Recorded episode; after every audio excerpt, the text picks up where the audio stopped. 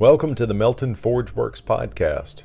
I'm going to take you along on my day to day adventures in bladesmithing and blacksmithing. I'll be talking about the people involved in the craft and the tools and the methods that go along with it. So, thanks for listening.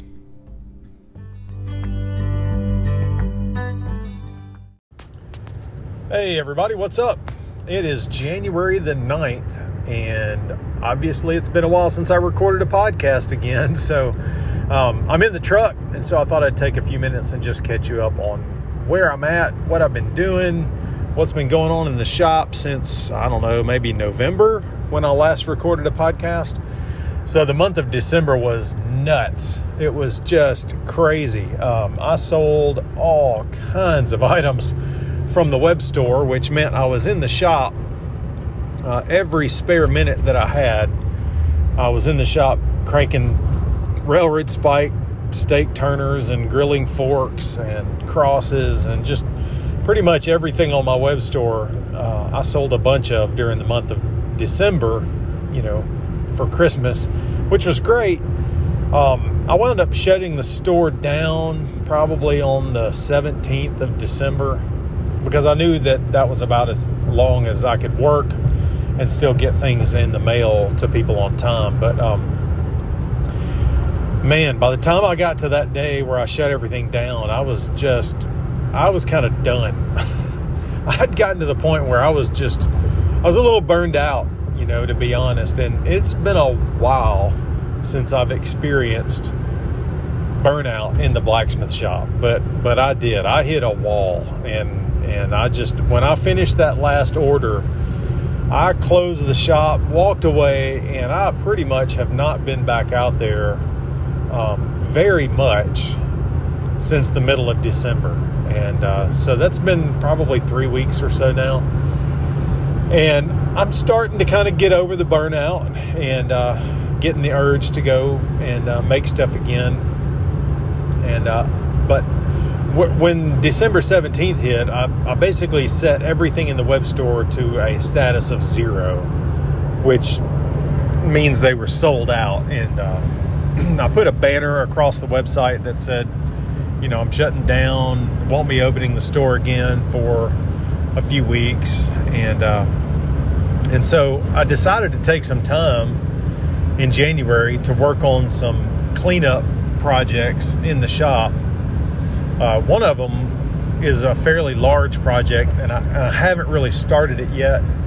And uh, now I'm, I'm kind of second guessing whether I actually want to do it or not. But um, I've got this area in the back of my shop that's kind of a walled off office, and I thought about tearing those walls out um, because it's right next to where the power hammers are. I thought about tearing those walls out so I could just put the the third tire hammer that I've got just sitting in the floor in the shop. I thought about moving it uh, into place right in line with the other ones, uh, which would mean that I would need to tear those walls out. And, uh, so I thought about cleaning that little office out. It's where I used to do a lot of reloading for uh, competitive pistol shooting years ago. And um, since then, it's just kind of become a catch all room where I just throw things that I don't know where else to put them.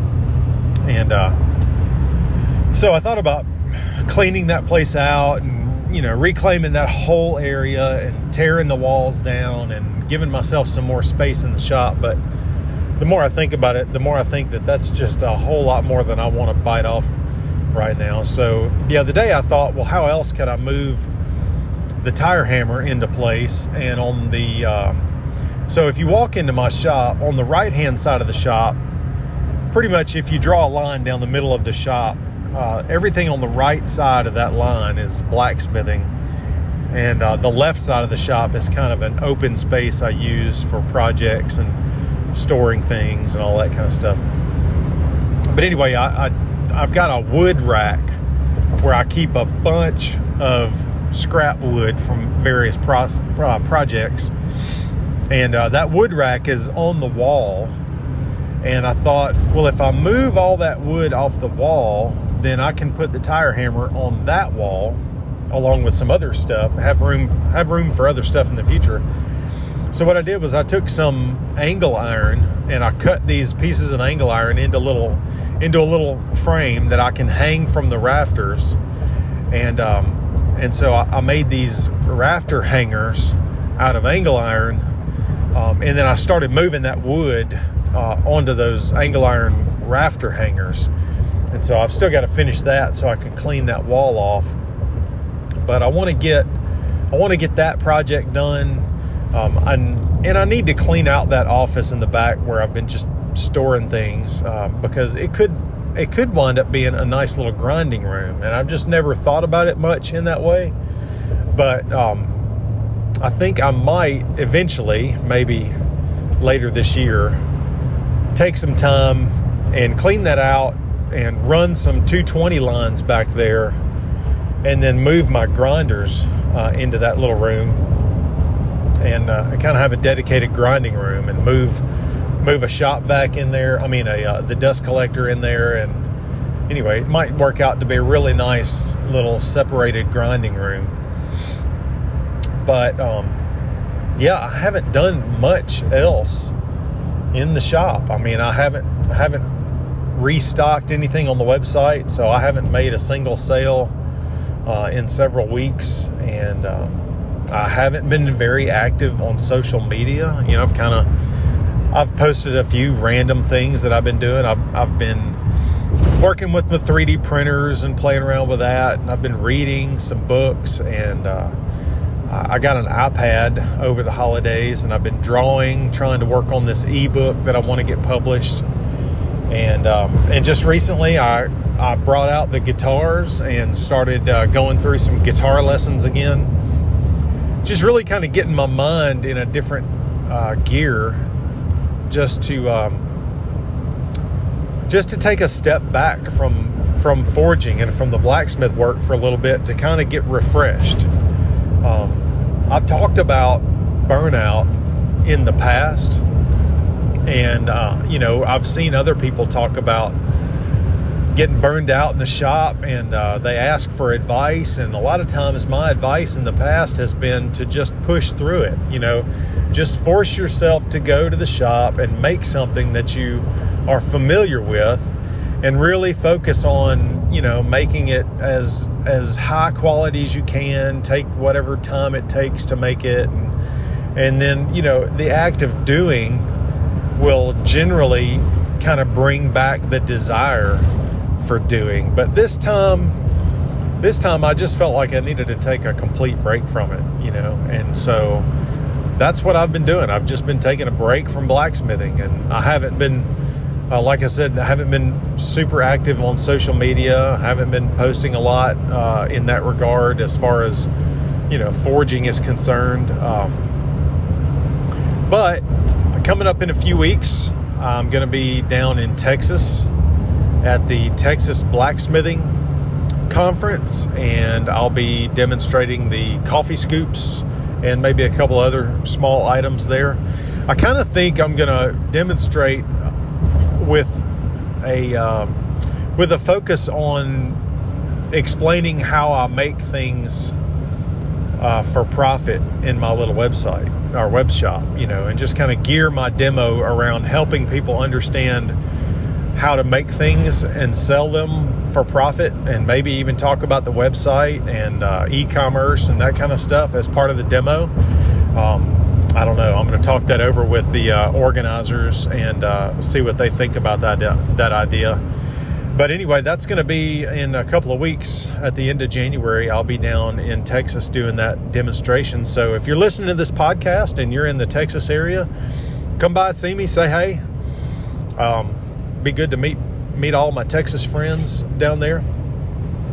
And then uh, later in the spring, uh, Abana is going to be in Texas, and I'm really, really looking forward to that. I really hope that I can make the Abana meeting in Texas in May. Um, as a matter of fact, I, am in the truck leaving a, uh, a board meeting for the Mississippi Forge Council where we've been talking about our plans for the spring and uh, and of course the Abana conference in May came up, and uh, Lyle Wynn was there at the meeting, and he's going to be one of the demonstrators at Abana. And uh, if you don't know who Lyle is, Lyle is a very accomplished blacksmith, and he's the guy that taught me tool making, and uh, he's just been a really influential and helpful uh, member of the Mississippi Forge Council for many, many years. And uh, so it was good. I hadn't seen him in a while. He's been away working uh, at a job in Texas for a while, so it was good to catch up with him and to uh, kind of hear what he thinks about Abana and. Yeah, anyway, I hope I hope I get to go to that. I hope I get to meet a lot of people at Abana this year. That's going to be a lot of fun. But um, at our Forge Council meeting we just had, we just talked about kind of rebooting the MFC. Um, we we've we've kind of been lax the lax the last couple of years with our planning and our uh, classes and um, just all that kind of stuff. So so we're this spring, we're really trying to refocus our efforts to reestablish the MFC as a really active blacksmithing group. And uh, I'm re I'm redoing our website and uh, updating some things. We're going to be taking electronic payment now, which is going to be huge. Uh, in the past, all of our membership dues for the Forge Council has always been uh, either by cash or check. And uh, to be honest, I think that's kind of held us back uh, in the last few years because so many are so many people are just used to paying for things online, and we've just not had that option for quite a while. So I'm excited to see where that goes and how the Mississippi Forge Council grows. We have some super talented blacksmiths in this area uh, that are associated with the Forge Council, and uh, and we're going to start putting on classes again. Um, and uh, the format of the classes that have been the most successful for us as a Forge Council in the past have been uh, where we do a demonstration for a particular thing, and then we schedule a class to make the tools required to make that thing and then we schedule another class a week or two after that where we actually come back together and all the students that made the tools come back together and make the thing. So, for example, uh, if you want to learn how to forge um, a dragon's head or a wizard's head, um, you know, there's various punches and tools um, and jigs for the vise that you need in order to hold the steel properly and to chisel it right. And so, um, the first class after the demonstration would be just making all of those handheld punches and and uh, and the vice jigs and the things that you need to actually do that kind of sculpting work. And then the final class, you know, again would be uh, everybody coming together and um, kind of a a group led activity where everybody walks away with their own uh, wizard head or dragon's head or whatever kind of a sculpted head uh, we're going to do. We're not exactly sure which one of those we're going to do. We may do a class where you do multiple of those things all at once. But uh, in any case, I'm really excited to see us get classes going again. And uh, we're going to have that set up on the website where people can book spots in the class. And so um, I think that's going to pull people from out of state that want to come and learn. And um, we have a really great place to learn at. You know, the, the our Forge Council is super, super blessed to have access to a really nice old style blacksmith shop on the uh, Mississippi Forge Council grounds. I mean, the Mississippi Ag Museum grounds, uh, right in the middle of Jackson, Mississippi. And, um, you know, we've got like 10 different forges and a bunch of anvils, all kinds of equipment. And it's just a great place to take a class. And so I'm super excited to see that crank up again. And uh, so if this spring is uh, as successful as we think it's going to be, then we're going to try to keep scheduling classes through the summer and the fall and uh, try to pull in some heavy hitters to come and uh, teach some classes for us. So, anyway, I'll keep everybody updated on that. And uh, if you're interested in coming to one of the classes here in Mississippi, um, then you'll you'll hear that info from me both on the podcast and on social media and all that kind of stuff. So that's what I've been up to. Um, I think I'm probably going to start restocking the website to open back up in in uh, when I get back from the Texas Blacksmith Conference. And uh, until then, I'm just going to kind of work on these cleanup projects, and I, I, I need to practice a bit before the conference so I don't make a fool of myself demonstrating. Um, but that's what I've been doing, and that's what I'm going to be up to for the next few weeks. So I'm going to let this wrap up this podcast. It'll be a short, one shot, um, one segment podcast. But I want to say again, thank you. Thank you to everybody that listens uh, to my silly little podcast where I talk to you from wherever I'm at in the truck or walking down the street or whatever. Um, it means a lot that you guys and girls are out there listening to me, and uh, it means even more when you give me feedback that you enjoy it. So, thanks again, and I'll see you next time. Bye.